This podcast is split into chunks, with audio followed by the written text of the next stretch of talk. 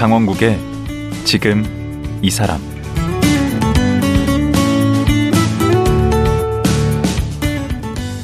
안녕하세요, 강원국입니다. 어제에 이어 정지아 작가와 말씀 나누겠습니다. 어제는 소설 아버지의 해방일지를 쓰게 된 과정을 들어봤습니다. 정 작가는 빨치산이었던 아버지가 돌아가신 후 장례식에 찾아온 다양한 조문객을 마주하면서 아버지에 대해 좀 더 잘 이해하게 됐다고 합니다. 오늘은 정지아 작가의 아버지 그리고 어머니에 대해 자세히 얘기 나눠보겠습니다. 두 분 모두 빨치산 출신이라 참 어려운 삶의 여정을 겪어오셨습니다. 정지아 작가, 지금 만나보죠.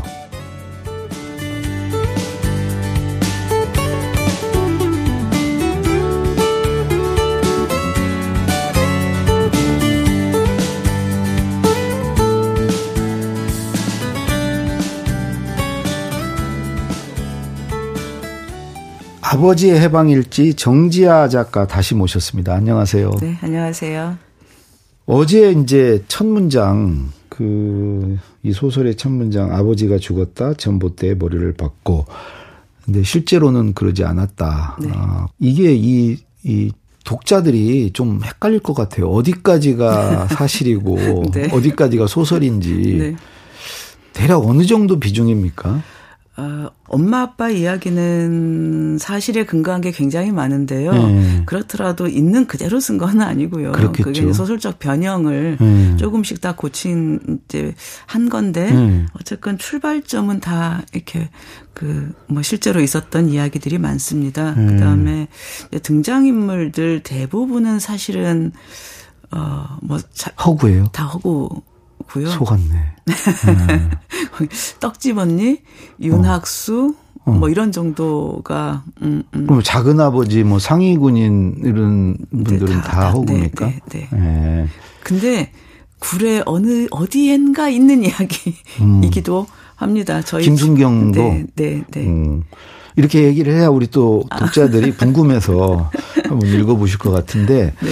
그러면 실제 아버님은 빨치산인 건 맞잖아요. 네. 어떤 활동들을 하신 거죠, 실제로? 아버지는 철도 직원이었고요. 네. 철도원이셨고, 철도 노조에 가입하셨고, 그러면서 남로당에 가입해서 당원으로 활동하시다가, 이제 구례 여순 사건이라는 게 기본적으로 48년 5월 10일 남한만의 단독 정부 수립 때문에 생겨난 일들이거든요. 그렇죠. 그러니까 이제 좌파들은 전부 다 단독 정부에 반대했고 이제 미군 정부와 이승만 정권은 이제 이걸 진행하려고 하였고 그러면서 그 이제 반대 유인물도 뿌리고 이러시다가 저희 아버지도 수배가 되셔서 이제 비합법 활동을 하게 되신 거고요. 그러니까 우리나라에서 많은 분들이 알고 계시겠지만 해방 후부터 단선 얼마 전까지 사회주의 공산주의가 비합법이 아니었습니다. 합법적인 정당 중에 하나였었고요. 근데 이제 남한만의 단독 정부 수립을 두고 견해가 갈라지면서 이제 그 시절부터 불법화되기 시작했던 것이죠. 그럼 아버님도 산으로 들어가신 건가요? 그 시절 여순 사건 난 이후로 다 산으로 들어갈 수밖에 없었습니다. 그래서 이제 그 뒤로 계속 산에서 생활을 하셨고요. 그래서 그 여순 사건 이후에 산에 들어가셨던 분들을 구빨치라고 하고요.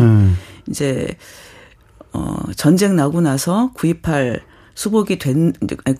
때 북으로 못 넘어가신 분들이 다시 고립된 사람들이 산으로 들어갔죠. 간 게 신빨치라고 하는데. 아, 그렇구나. 네, 구빨치들은 사실은 살아계신 분들이 정말 몇 명 안 되고요. 제 부모님은 매우 드문 두 분 다 구빨치 중에 실제로 돌아가신 분들이 많겠죠.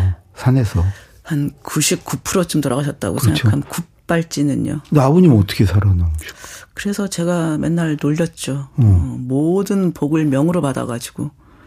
돈복도 없고. 목숨으로 받았다? 어머님도 같이 빨치산 활동을 하셨다고 들었는데. 엄마는 남부군 계셨습니다. 남부군은 이현상을 이현상을 사령관으로 14연대가 주축이 되어서 만들어진 당 조직이 아니라 전투 조직입니다. 그 14연대는 원래 그쪽에서 있던 우리나라 군대였잖아요. 14연대. 그러니까 14연대가 제주도 파병을 거부하고. 그렇죠. 제주도 양민 학살하라고 그러니까 못하겠다 하고. 오히려 총뿌리를 이쪽으로 된 거잖아요. 된 것이 이제 여순 사건이고요. 그다음에 그들 대부분은 그 조직이 남부군으로 사회주의자가 아니었습니다. 근데 그 중에 극히 일부가 사회주의자였고 그 14연대는 대다수는 그러니까 14연대는 인근에 있는 사람들이 지원한 부대거든요. 그럼 뭐 그러니까 사상이 있는 건 아니에요. 구례 사람 순천 사람, 곡성 사람 이런 사람들이 주로 그 시절에는 너무 가난하니까 저희 엄마 아빠 말 들으면 그러니까 밥숟갈 하나 덜려고 이렇게 14연대 가고 이런 분들이 많았대요. 근데 어머니는 왜 그 남부군에 들어가셨어요? 우리 엄마는 남부군에서 우리 엄마도 전남 도당의 구례 군당 출신인데 엄마의 전 남편이 가족사가 너무 복잡해. 엄마의 전 남편이 남부군에 있어서 어쨌건. 그럼 그때는 이제 아버지하고 만나기 전이네요. 남부군 활동할 때는. 그럼 어떻게 만나신 거예요? 그러니까 구례 좌파니까 서로 알았고. 다 그 조그만 데니까. 그리고 또 엄마의 전 남편과 아버지가 거의 연배도 좀 비슷하고 같은 구례 사람들이었고요. 가까웠습니다. 이렇게. 아주 절친까지는 아니었지만 서로 잘 알고 지내는 사람들이었고. 근데 엄마도 7년형을 받고 살아났어요. 그러셨어요? 네네. 감옥 생활하고 나오셨거든요. 근데 이제 이게 초창기에 잡히면 다 총살당하거나 이랬습니다. 빨치산들도 막 51년, 52년 초 막 이런 때만 해도 발견 즉시 사살 막 이랬었는데. 전쟁 상태니까. 근데 이제 엄마는 54년에 잡혔는데 이제 그 뒤에는 이미 이제 남쪽이 승리하고 있었기 때문에 그렇죠. 휴전도 되었고 그래서 되게 굉장히 너그러워져서 사실은 엄마도 아마 52년 이럴 때 잡혔으면 거의 뭐 즉결 처분으로 사형을 당할 왜냐하면 이현상의 측근 그러니까 요즘으로 따지면 이현상의 비서 같은 역할. 쇄신분이었네. 근데 그 남부군이라는 소설 우리 학교 다닐 때 나오고 그러십니다. 그래요? 네. 어머님이 보통 분이 아니시구만. 엄마가 더 높습니다. 그래요? 근데 소설에서는 아버지가 큰 소리 빵빵 치고 막. 소설이니까요. 실제로는 반대예요? 그렇지는 않습니다. 근데 이 소설처럼 이렇게 엄마가 늘 깨갱하는 것은 아니고요. 이제 이건 소설적으로 조금 극대화시킨 거고. 그러나 이제 우리 엄마도 돈 문제, 딸한테 빚이 넘어가는 상황 이런 거에서는 끝까지 물러서지 않았죠. 왜 빚이 넘어가요? 아버지가 보증 섰는데 이제 늙어서 늙으니까 저한테 보증이 넘어왔죠. 그래서 갚았죠. 그렇게 해서. 그 두 분 사이는 어떠셨어요? 그 소설하고 좀 달랐을 것 같은데 실제는 왜 사람이라는 건 자기가 클 때 본 게 기준이잖아요. 저는 남의 집도 다 그렇게 사는 줄 알았어요. 어떻게 살았는데? 그러니까 이제 밥상머리에 앉으면 선거 때다 그러면 아이고 이번에는 누가 되겠소? 누구는 어쩌가지고 안 되고 야가 돼야 되네. 이런 요즘 미군과 미군의 정세가 어떻고 베트남이 어떻고. 두 분이 그렇게 정치 토론을 해요? 네, 맨날 둘이서 토론하고 있습니다. 그래서 저는 그런 게 연애인 줄 알았죠. 사랑의 표현이 그런 건 줄 알았습니다. 그러거나 두 분 다 어쨌건 동지시니까요. 그 옛날이지만 여성이라고. 여자라고 이런 표현을 물론 저희 집도 엄마가 주로 밥하고 이러긴 하셨지만 엄마가 아프면 아버지가 당연히 밥했고 그다음에 엄마가 몸이 약하시니까 장에도 자주 문은 못 다녀서 그러면 맨날 아버지가 두부 한 모 콩나물 얼마치 이게 사갖고 달랑달랑 들고 다니셨거든요. 근데 그게 옛날 어른들한테는 굉장히 큰 흉이 남자가 그렇죠. 어디 이런 거였다는데. 근데 깨어 있었던 거죠. 네, 저희 아버지는 그런 거 아무렇지도 않게 해주셨고요. 그래서 둘이서 논리적 이야기하는 것만 봤죠. 저는 맨날. 그런 환경이 우리 정작가를 만드는 측면도 크겠네. 연애를 모르는 이상한 사람으로 만들었죠. 연애를 모르는. 그러면은 실제로 그렇게 좀 아웅다웅하고 그 두 분이 이제 그렇게 사셨나요? 그러니까 그 소설에 나온 겁니다. 딱 주로 딱 두 가지. 아버님 계속 사고 치시고. 네, 아버지가 털털한 거 하고 아버지가 계속 남 도와주다가 우리 집 일 뒷전인 거. 네, 이 두 가지로 이제 엄마가 좀 잔소리를 하셨고 나머지는 뭐 그렇게 아웅다웅하는 일 없이. 일도 근데 엄마만 열심히 하시고. 아버지도 열심히는 하셨어요. 근데 2시간 만에 한 번씩 왔다 가서 그렇지. 왜 왔다가? 힘들어서. 아니 사회주의 운동하고 그 노동을 그러니까요. 중시하는 분이 그 노동을 힘들어하세요? 근데 이것도 제가 이제 이 소설에서는 이렇게 이제 그걸 희화화 시켜서 썼는데 사실은 그러니까 저희 아버지도 나이 40 넘어서 처음 그러니까 50 다 돼서 농사를 처음 지어보신 거거든요. 그러네. 네. 그 농사도 어릴 때부터 일도 해본 사람이 하지 안 하던 사람이 하면 굉장히 힘듭니다. 그래서 머릿속 근데 저도 그렇거든요. 저도 맨날 말로는 아, 농사만큼 숭고한 직업이 없다. 농사는 생명을 키워서 다른 생명을 살리는 일 아니냐. 그렇죠. 소설보다 위대한 직업이다. 소설가보다. 그렇죠. 이렇게 말은 하지만 저 2시간 풀 뽑고 나면 쌍욕이 나오려고. 아버지과예요? 엄마과가 아니고? 아니, 아버지과 같아요. 소설 쓰기가 편해요? 소설 쓸래요. 그래요? 네, 소설이 훨씬 편합니다. 보통은 나 농사나 지을까 하는데 나 소설이나 쓸까네. 아, 그 농사의 어려움을 경험해보지 않아서 그런 말을 할 겁니다. 몽을 든 사람들이 막 얘기하잖아요. 그러니까, 뭐 시골 내려가서 농사나 지을까? 끝까지 지는 사람 없습니다. 정말 힘듭니다.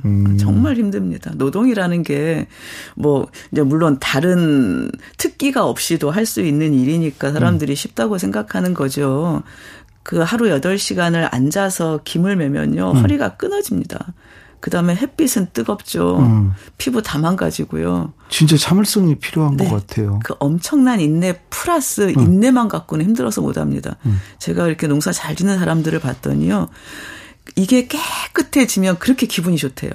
아. 그 잡초가 없어지고 고랑이 깨끗해지면 이제 이 고추들이 얼마나 이제 쑥쑥 잘 클 건가 막 이런 생각이 들고. 그걸 보는 즐거움을 느껴야 네, 되겠네. 네. 그 즐거움을 알아야 농사가.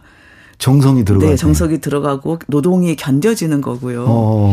근데 저는 이제 2시간째가 들어서면 아, 내가 고추를 일주일에 2,000원어치만 사면 충분할 것 같은데 이 생각을 하게 되고요. 자본주의자구만. 그런 것 같아요. 사회주의자가 아니고. 아닌 것 같아요. 아버님이 그러셨구나. 근데 그래도 그것도 아니 진짜로 그것도 아버지도 안 해보셨으니까 힘드신데 하기는 해야 되잖아요. 천성이 좀 인내심이 없을 수도 있잖아요. 그럴 수도 있습니다. 뭐 그럴 수도 있고. 술은 좋아하셨나요? 근데 저희 아버지는 그러니까 이제 모르는 사람이 보면 술을 좋아하셨어요. 왜냐하면 하루에 한 3병씩은 꼭 드셨거든요. 소주를? 네. 근데 그 아니 취한 걸 본 적이 없어요. 왜냐하면 일하다가 힘들면 와서 컵으로 한 잔 완샷 하고 가요 또. 엄청 세신 건데. 그리고 또 와요. 근데 앉은 자리에서 이렇게. 그래서 우리 아버지 별명이 거기 소설에 나오잖아요. 3초 영감이라고. 그렇지. 한 곡 부를 3초 만에 끝. 그리고는 그 술자리에 찐득하게 앉아서 뭐 이런 걸 못 하세요. 그래서 술은 그냥 늘 한 곡 부씩 일하다가.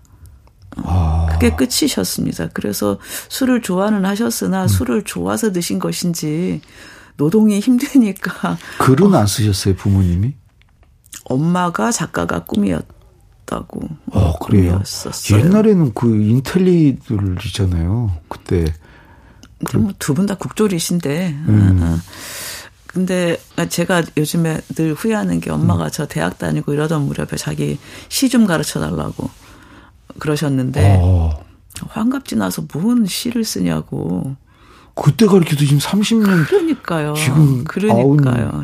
가장 후회하는 게 그래 그거예요. 근데 이제 엄마가 그런 한 문구들을 이렇게 써놓은 노트가 있어요. 낙서도 있고 막 그거를 제가 이제 이사하면서 제가 이제 모실 때 읍내 사시는 분을 이렇게 이제 모시고 왔는데 짐 정리를 하면서 이렇게 그냥 혼자서 끄적끄적 해놓은 것들을 보는데 아 되게 후회되더라고요. 아, 그때 엄마. 예를 들자면 뭐 기억나는 게 있습니까? 엄마가 쓰신 것 중에? 낙엽이 쓸려가는 장면을 보고 오. 왜 눈물이 나는지 모르겠다. 부뚜막에서 눈물을 훔쳤다. 뭐 그냥 이런 게 연기 있고요. 연기 때문이 아닐까?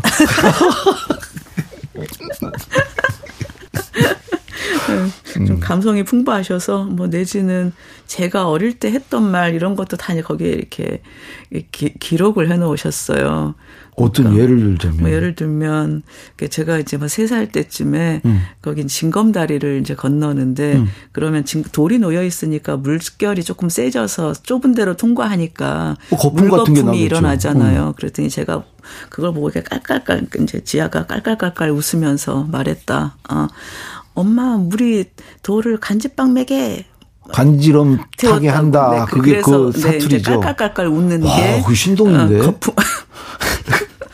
개거품이라고 하고 그거를 간지럼 타게 한다고. 애들은 누구나 한순간 천재입니다. 오, 그 언어 감각이 있으셨나 보다. 네, 그러신 것 같아요. 네.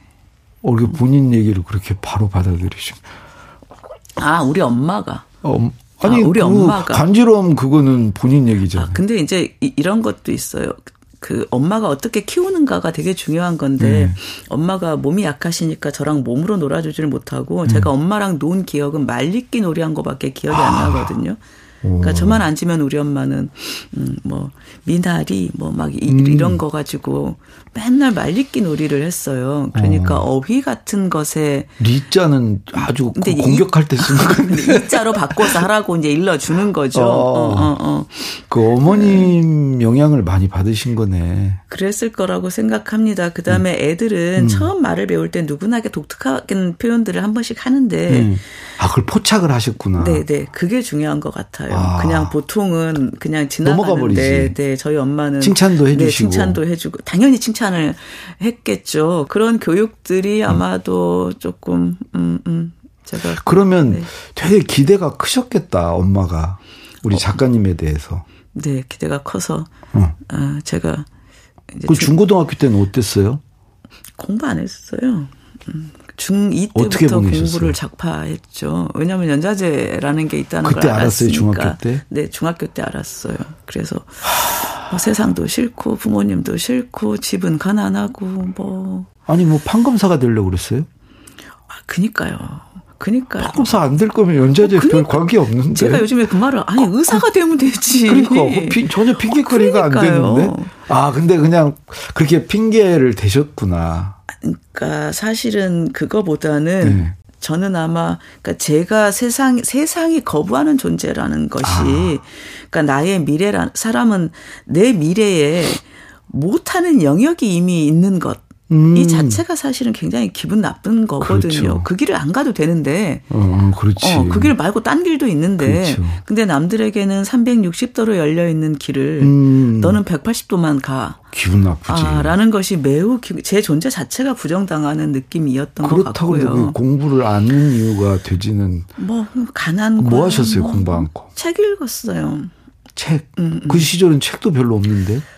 그 서점 아저씨랑 친해져가지고 그 서점 아저씨가 때마침 연애 중이셔가지고 저한테 맡겨놓고 그냥 연애하러 다니셨어요. 그래서 저는 학교 끝나면 서점 가서 오만 책을 그러니까 뭐 누가 독서를 일러주는 사람도 없어서 없겠죠. 그러니까 썬데이 서울에서부터 파우스트에 이르기까지 막 뭔지도 모르고 그냥 마구잡이로 읽었죠. 그리고 아마 그러다가 어떤 책들 속에서 나처럼 답답한 뭐 데미안 이런 게 다 그런 거 아니겠습니까? 비슷하잖아요. 정말 아래서 깨어나고 싶은데 이 세계가 나를 아래 가두고 있는 것 같고 그래서 그 유일하게 문학에서 위로받은 것 같고 그러니까 그 시절에는 좀 삐뚤어지진 않았어요. 왜냐하면 삐뚤어지는 것도 돈이 왜 삐뚤어져요? 아니 그러니까 돈이 있어야 돼요. 그러니까 그렇죠. 뭐 영화라도 보러 가고 남자애들하고 어울리고 뭐 이런 거를 하려면 이뻐야 되는데 일단 남자애들이 안 좋아했고 아니고서 미인이셨을 것 같은 젊었을 때. 뭐 돈도 없고 뭐 그래서 삐뚤어지지는 않고 그냥 공부만 안 하고 다른 책만 열심히 읽었는데 그냥 그 책들 그리고 더 중요한 거는 친구들에게 말을 할 수 없다는 거였어요. 아. 그러니까 우리 아버지가 감옥에 있고 빨갱이야. 제목은. 그 시절에 맨날 방공글짓기를 하는 시대에 그런 말을 차마 할 수가 없는 거죠.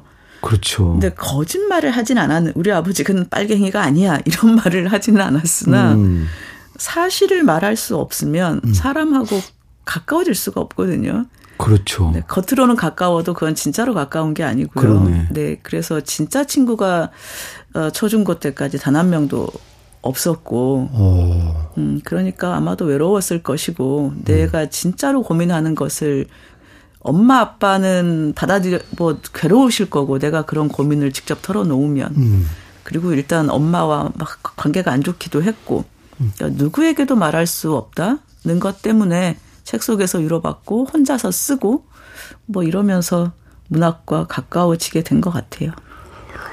아 그래도 연자제 덕분에 작가가 되었어요. 작가가 되셨는데 책을 읽고. 네?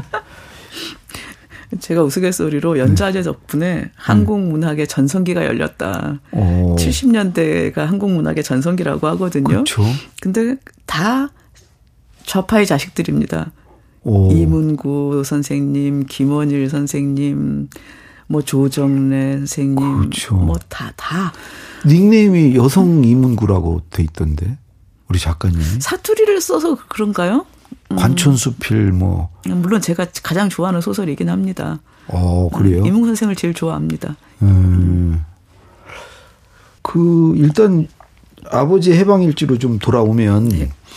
이게 그 나의 해방일지라는 드라마가 있었잖아요. 네. 그거와는 관련이 없는 거죠? 어떻게 되는 거예요? 표절이에요? 네. 잘 나가는 드라마 제목을 냉큼 가져다 누가요? 썼습니다. 그래서 출판사가 그러기로 하자고 해서 동의했습니다.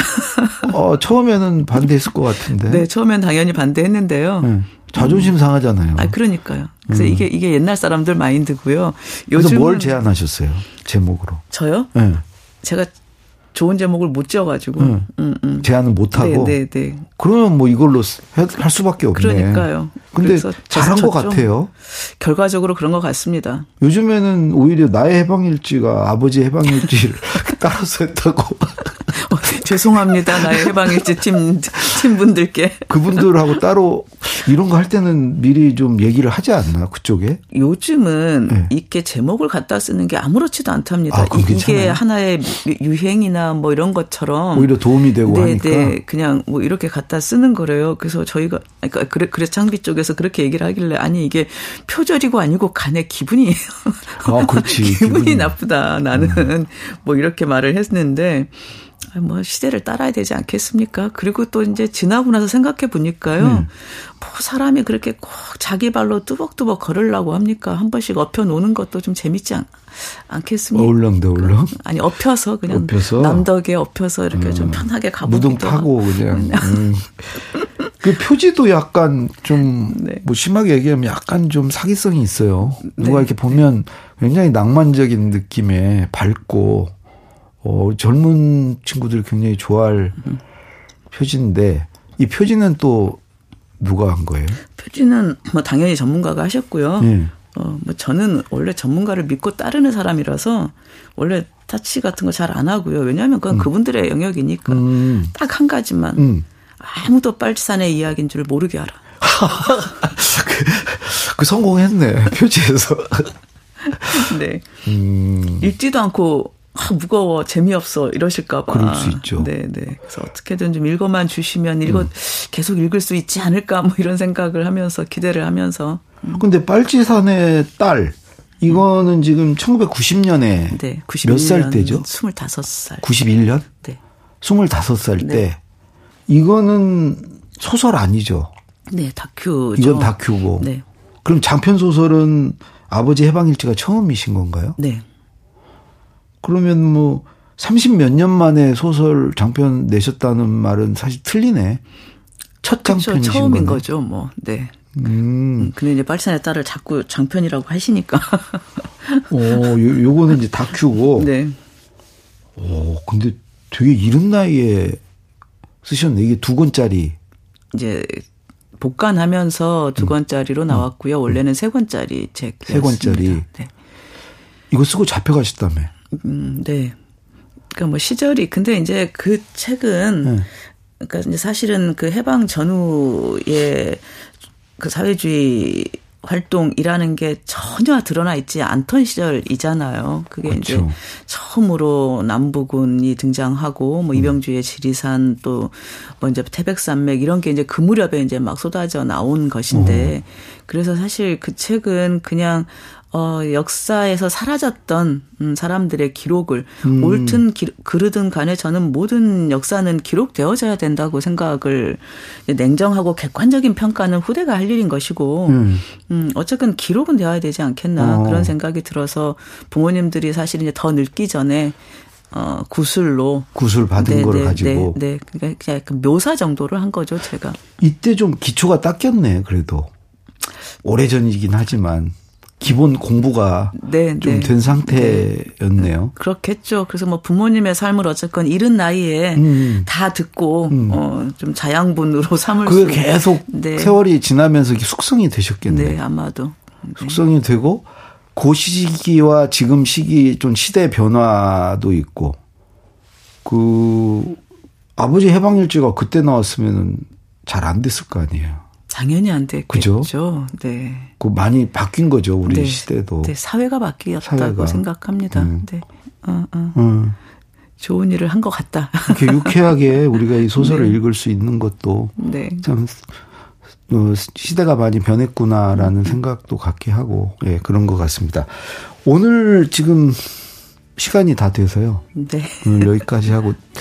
죄송하지만 내일 하루만 더 좀 오시고 좀 말씀 나눴으면. 네, 알겠습니다. 말씀 너무 재밌게 해주셔서 하루만 더 하겠습니다. 네, 예, 고맙습니다. 네, 감사합니다. 소설 아버지의 해방일지를 쓴 정지아 작가였습니다.